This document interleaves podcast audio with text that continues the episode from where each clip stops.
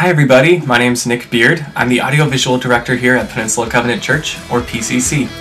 Welcome to our message podcast. Thank you so much for joining us.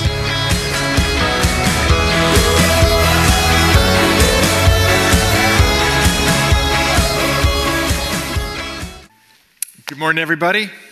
Happy February. How are we doing today?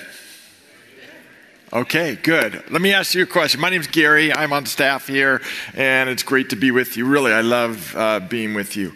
Uh, raise your hands if you agree with this next comment. Teamwork is tough. Yeah. Okay. No elbows right now. My uh, daughter Elizabeth, she uh, is in college now, but when she was a senior at Sequoia High School, she came home one night her um, senior year working on a group project, and it was one of those group projects where half the team worked hard and half the team completely dropped the ball and didn't care. And she was on the work hard team, and so she came in like I don't know midnight, twelve thirty, and she came into our bedroom and she's like this. She was just ranting and raving, and before she left the room, she said, "You know what?" You know what I want from this team? When I die, I want to be there, them to be there and lower me in the grave so they could, I could say they let me down one last time. Teamwork is hard, right? How many of you, by the way, loved being on group projects? How many of you hated being on group projects? Now, how many loved? Yeah, you were the slackers, the one who loved, right? You let us down. We carried you in that teamwork really is hard, right? Uh, and I don't care. I remember I, I, did a lot of group projects, and the teacher would assign it, but here's what they wouldn't do no one ever taught me how to work on a team. They didn't teach me about team dynamics. And I don't care if you're in a work group at work or a small group in this church or if it's a family system in your home or your roommates in your home or even in your marriage. Living in community is inevitable. Inevitable. It's a God design in each one of us. God created that. And at its best, living in community is encouraging, it's exhortative, it, it's enabling. You get farther uh, for a longer period of time when you're living together in community. The call to Christ is a call to community, right? But because of sin, teamwork is tough. Marriage is hard. Family systems are hard. Uh, work groups are hard. It's really, really hard. I remember being married to Anne, and uh, prior to getting married in our engagement, uh, one of the verses that really encouraged me in marriage was in Deuteronomy 32, verse 30. And there's just one line it says, One can chase a thousand, two can chase 10,000. And I thought, oh my gosh, this is what I want for our relationship. I want us together to have an exponential return in our marriage, more than we could ever have alone. And that's a great ambition, but living that out is challenging because teamwork is challenging. Let me ask you a question. We all have a team, we all have a tribe. Who's on your team? Uh, who's cheering you on spiritually as you risk, or even professionally, or in your character as you take steps of faith? Who's in your life believing God's truth for you when you're holding on to cultural lies? over yourself? Who's on your doorstep when you've blown it? And they're not there to point a finger, they're there humbly palms extended saying, I love you too much to let you go through the rubble and consequences of your choices alone. I know you don't have faith right now, and so I'm going to carry you. Trust my faith in the Lord, and we're going to get through this together. See, that's teamwork at its best. Who's stick texting scriptures and encouragement your way? Saying, I'm praying for you today. We can do this today. I believe God for you today. That's the norm in the Christian life. Sadly, it's not the norm in most of our experiences. And if we could stop right now, I, I just would believe that most of us would say, I'd give anything to have a team like that to have someone I converse more than just about the Super Bowl or about the current events or this or that. I'd give anything to have someone in my life loving me enough, cheering me on, hold, getting in my path, stopping me from making a mistake. I know that because I know myself. All this leads to Nehemiah chapter 3. We've been in this book for a couple weeks now, three weeks, and uh, up to this point, Nehemiah has arrived in Jerusalem. He's inspected the walls. And he comes to this realization this is going to be challenging. He's facing unsurmountable odds on his own. And he's attempting to do something that hasn't been done for 140 years in that city. If it was easy, it would have been done. I think of the brokenness in our city, and I think about our vision in the next eight years to 10 years to see the needle move from 3 to 5% followers of Christ on the peninsula, where it's been for 25 years. To rally churches, like minded churches, and say we can do something, and to see that raised to 10%. No wonder it's hard. No wonder it's challenging. This stuff isn't easy. If it was easy, Nehemiah would have had it done. He's endeavoring to build a two and a half mile wall, 40 feet high, eight feet thick, in occupied territory filled with enemies. Who'd sign up for that, right? He realizes, though, and don't miss this, that before I build a wall, I have to build a team. I can't do this alone. And I would just tell you that is a great moniker for life. Before you become who God called you to be, you need a team around you. People doing it. By the way, that's a picture that was uh, uncovered in Jerusalem around 2003. They discovered Nehemiah's wall in Jerusalem. That's actually the wall that we're talking about here.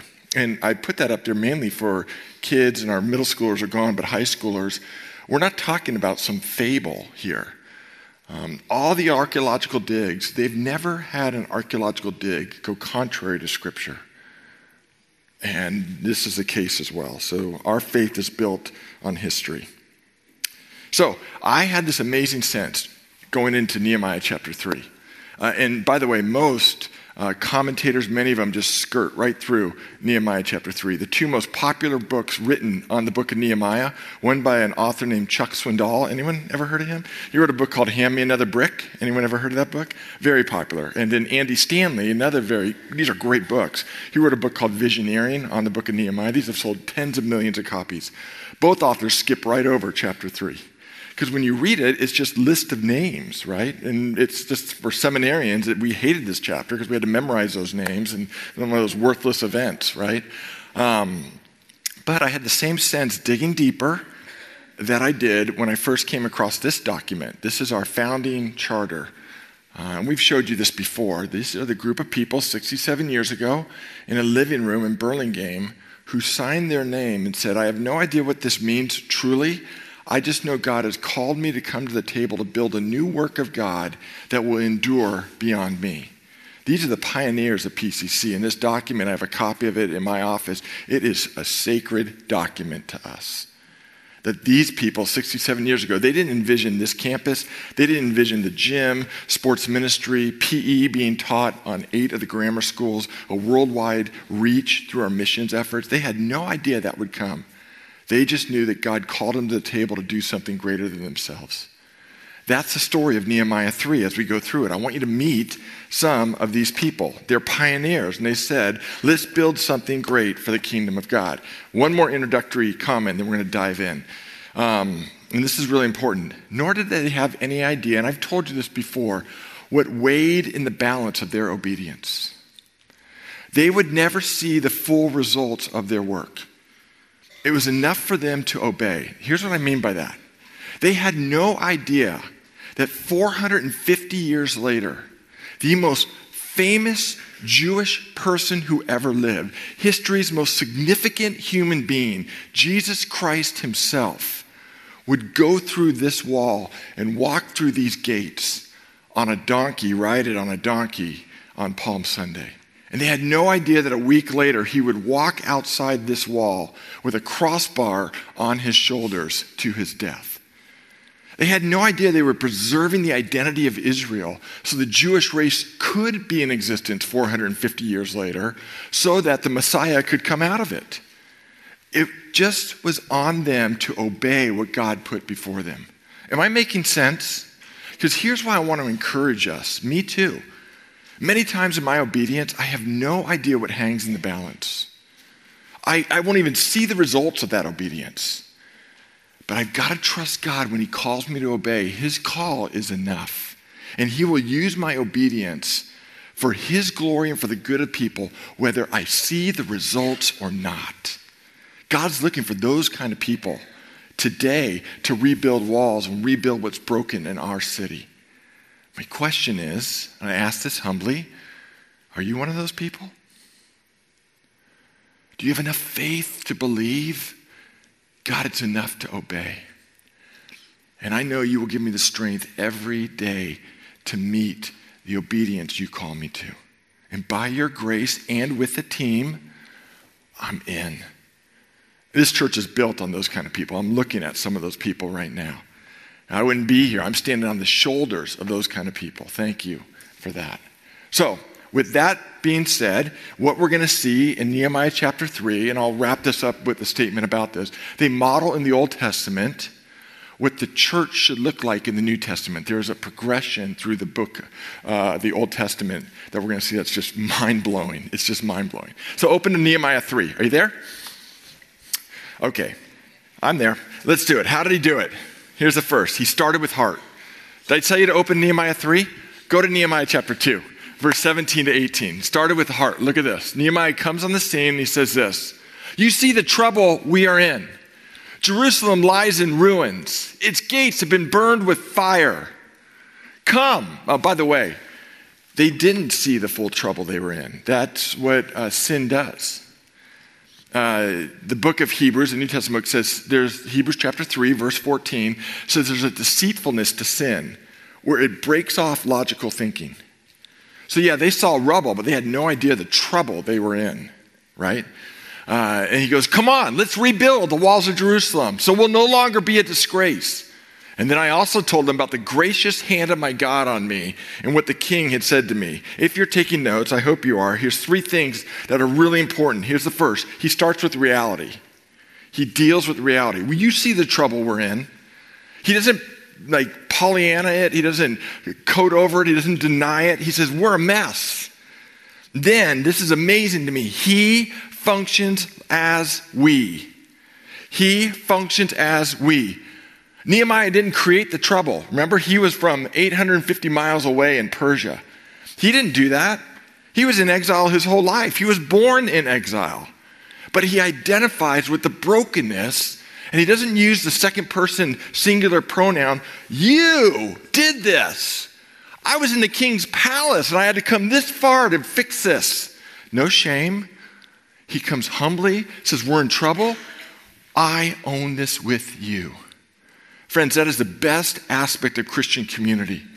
The Christian community that comes to me and comes to you in our brokenness, when there's a mess all over, and doesn't point a finger, doesn't use a you, but says this we're going to get through this. Owns the brokenness with you. I'm telling you, I would not be here today without that kind of Christian community. So, what does he do?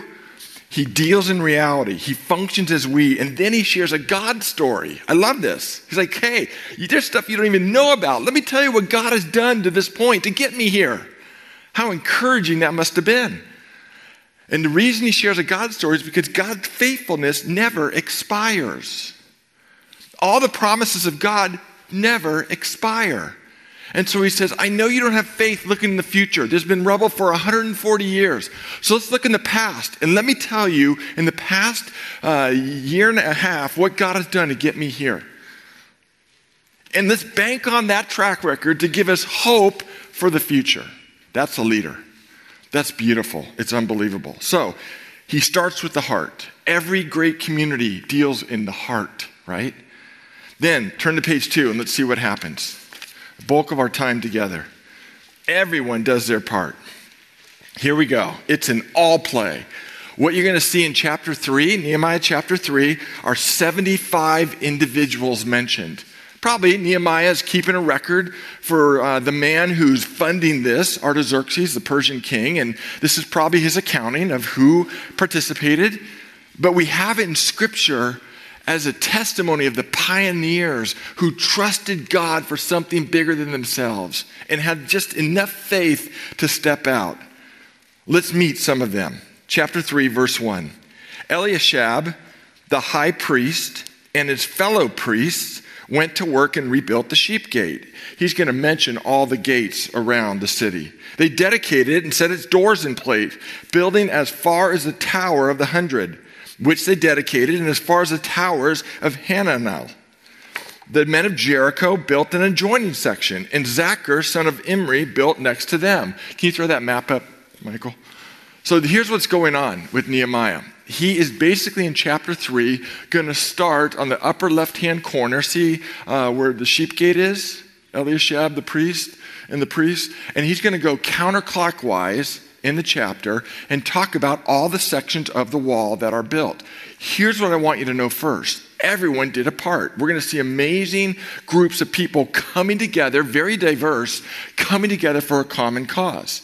And what I want you to see first is this Nehemiah says, Where are we going to start? It's a two and a half mile wall. He's inspected it for two days and he says, We're starting with the sheep gate. The sheep gate was the gate that the sheep that were groomed outside the city for temple sacrifices would be brought in. See the red square temple? That was already rebuilt. I want you to catch this. This is Nehemiah's statement of we have a two and a half mile wall. If God's going to honor this, don't miss this. We're going to put God first.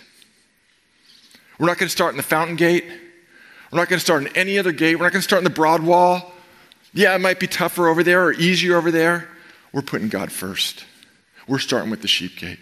So we can get those lambs into that gate to the temple so sacrifices can continue and God can be honored.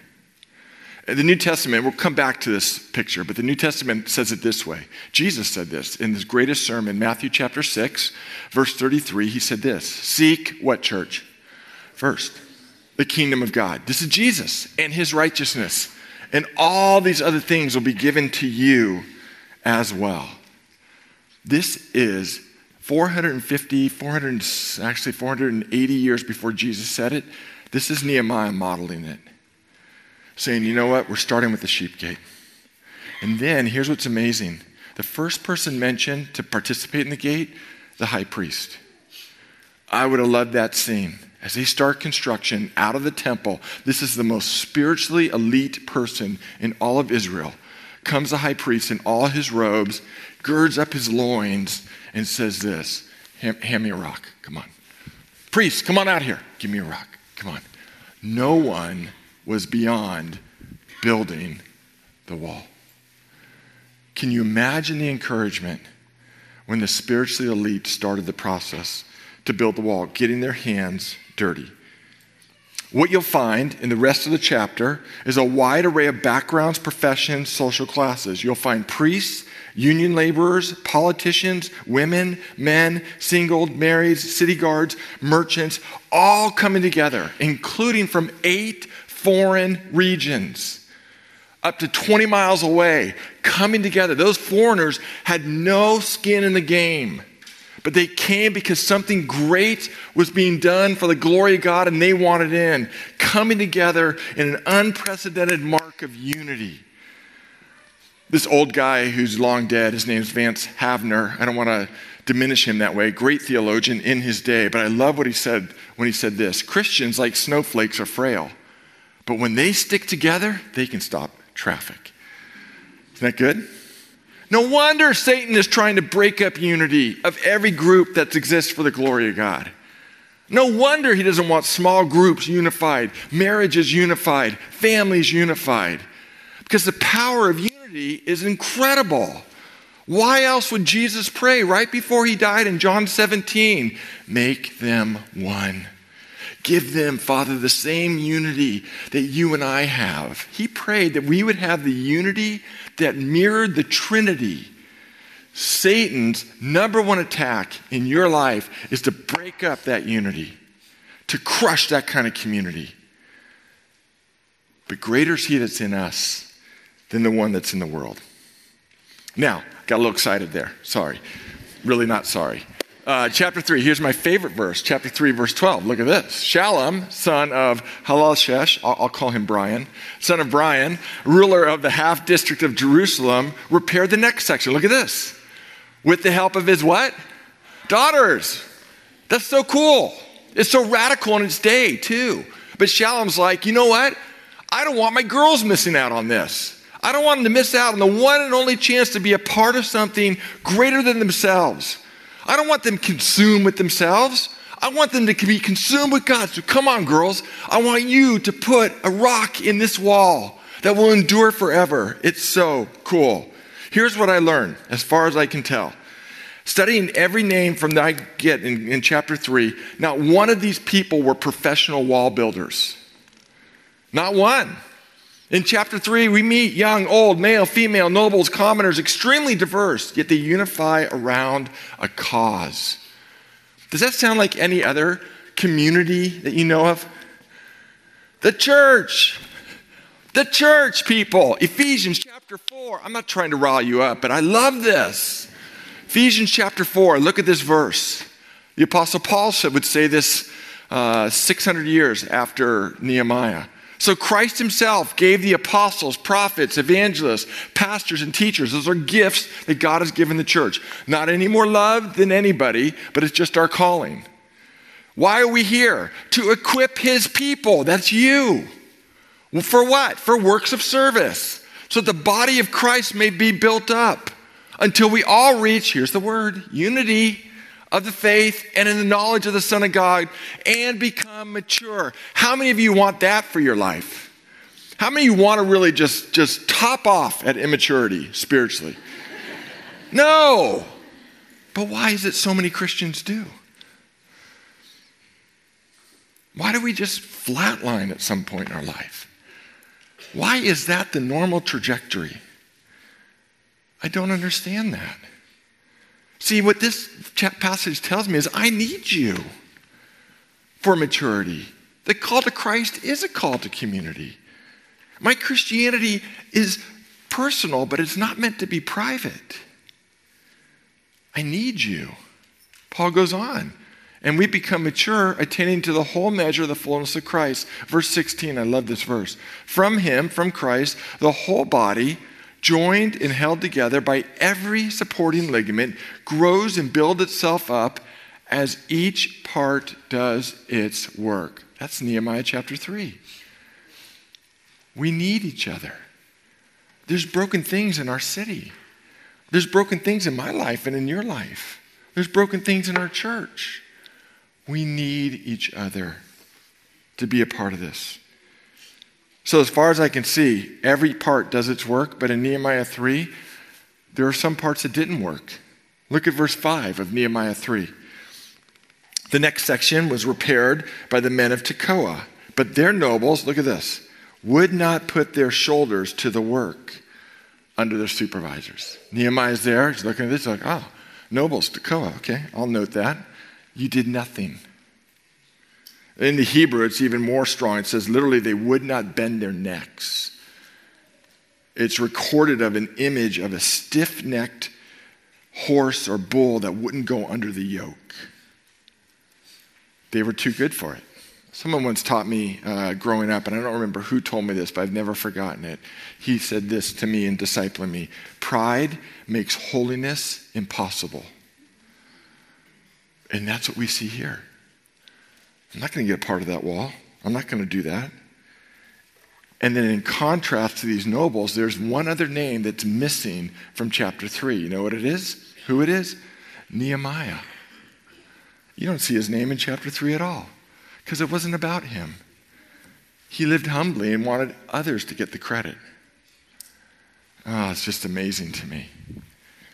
I can go on and on. Uh, let's look at one other. This is free of charge. Look at verse 14. This is not going to be on the screen. It is in your Bible. Nehemiah chapter 3, 14. You'll meet a guy named Malchijah. Malchijah. What gate did he repair? Is anyone there? Can you call it out? The dung gate.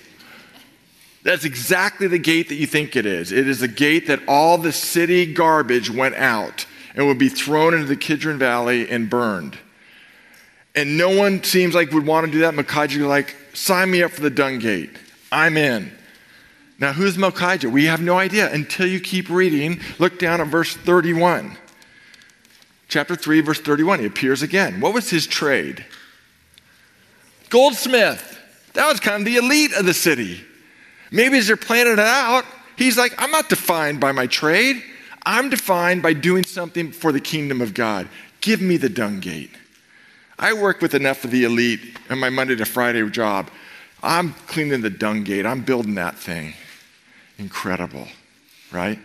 So everyone did a part. Nothing was too low, nothing was too above these people. And together, something great was done for the kingdom of God. The second thing, quickly, that I want you to see is everyone did a part. Together, they couldn't build the whole wall, right? One can only chase a thousand, but two can chase how many? 10,000.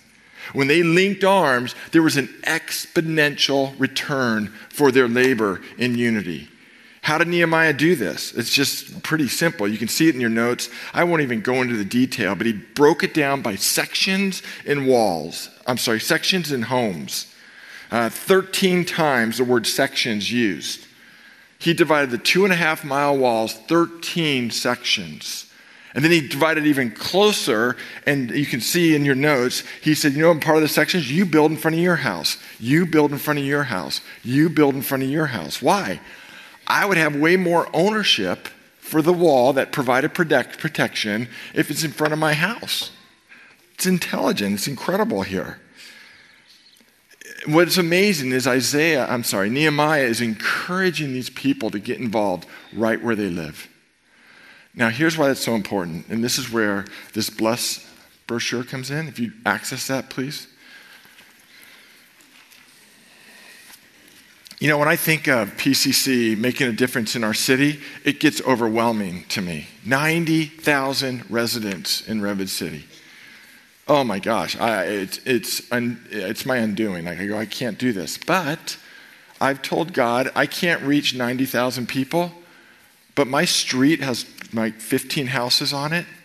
Count me in for Grand Street between Brewster and Hopkins and I'll employ the blessed strategy. I did this when I lived up on Hillcrest. I did this when we were in Chicago and we lived on Evolution Avenue. Uh, we did this when we lived in San Rafael. I did this when I was an RA in the dorms back in the dark ages at the Harvard of the West, Sacramento State University. Um, this has been my bread and butter. You know what's amazing about this? It puts evangelism where it should be, on the shoulders of Jesus, and lets Him be the evangelist. And I say, God, I'm going to show up. I used to call this prayer, care, share, hang in there, and now it's called bless. But God, I will pray. I will care for them. Uh, when you provide the opportunity, I'll share. And then I'm going to hang in there and let you be God. And I can't wait to see what you're going to do. What we want to do, we, we introduced this in the fall. We're sticking with this. Like, we want every single person that calls PCC home to engage in a blessed strategy. And if the Gadinis reach, uh, reach Grand Street, and the Smiths reach Farm Hill Boulevard, and the Keneally's reach Farm Hill Boulevard, and I can go on and on. The fire departments reach, uh, Brewster's reach. We just go up San Carlos, not the whole city, but your street, Orange Street. What street is it? Sun, Sunnydale's reach. I just go on and on, right? Um, together, we're going to see something great happen for the kingdom of God. Do you see that? So, your homework this week is to think where do I live? Students, where do I learn? Where do I play? Where do I work? Where am I sent? Think of those five areas. They're in your notes. And then I want you to sit before God and read this material. If you're part of PCC, I want to encourage you and say, God, who are the names of the people that you love that might be far from you, that I care for too? And just write their names down. What I want to invite you to do is uh, rip off one of these in the next three weeks, first names only, and return it to PCC. Because your pastors want to pray for you too, and for the people you're praying for. And then you know what we're going to do in May? We're going to give these names to our denomination, because there are people committed in our denomination to praying through our names as well. First names only for us, right? You know who they are, God knows who they are. You can keep them on a first name basis for you. Here's the bottom line, folks. I gotta, I gotta end this thing and land the wall, land the wall, land the plane. You know what the number one ability God's looking for when it comes to rebuilding, renewing, and restoring? Do you want to know what the number one ability is? Availability. Availability. Uh, there's mornings like this morning. I got up and I engaged in the blessed strategy. I prayed by name for the houses. I've lived there four years. I've learned their names. And I just think, God, I can't do this on my own. There's so many people that are better equipped to do this than me. Really, I get scared. But I'm available. If you want to use me, then go ahead and open doors. And let's do something together for your glory and for the enduring good of these people. So, two questions as we wrap up Who's on your team? It's an important one. Who's on your team? Who are you a teammate to? What's your section of the wall that God's called you to? Where you live, work, play, learn, or are sent? And then your homework, work through the blessed stuff. And together, we're going to do something great for God's kingdom. Don't you want that? Thousand years from now, an enduring work? I know I do. I know you do too. Let's pray. Father, thank you for your word. Thank you for this beautiful, beautiful image of the church. Thank you, Jesus, that this work is enduring. The work that you've called us to is as enduring as well. So, God, I pray we wouldn't just be hearers of this word, but doers. Give us faith, Lord. Pray for someone in this room. I don't know who they are, but I pray for someone wrestling in obedience right now. And they're wondering if it's worth it. Father, I pray that your spirit would encourage them, that they would uh, access the faith and the power and the strength that you've given them to choose humility, to choose community, to choose obedience and repentance. I don't know who that's for, but I pray for it. Pray this in Jesus' name. And everyone said, Amen. Thank you so much for listening to the Peninsula Covenant Church podcast. We believe you're here for a reason, and we would love to connect with you more. Our campuses are located in Redwood City, California. You can find us online at wearepcc.com and on Facebook, Instagram, and Twitter. Just search for We Are PCC.